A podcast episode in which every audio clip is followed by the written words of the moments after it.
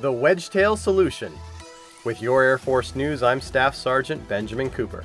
The aging E-3 Sentry Airborne Warning and Control System aircraft, or AWACS, fleet will be replaced at least partially by the Boeing E-7 Wedgetail.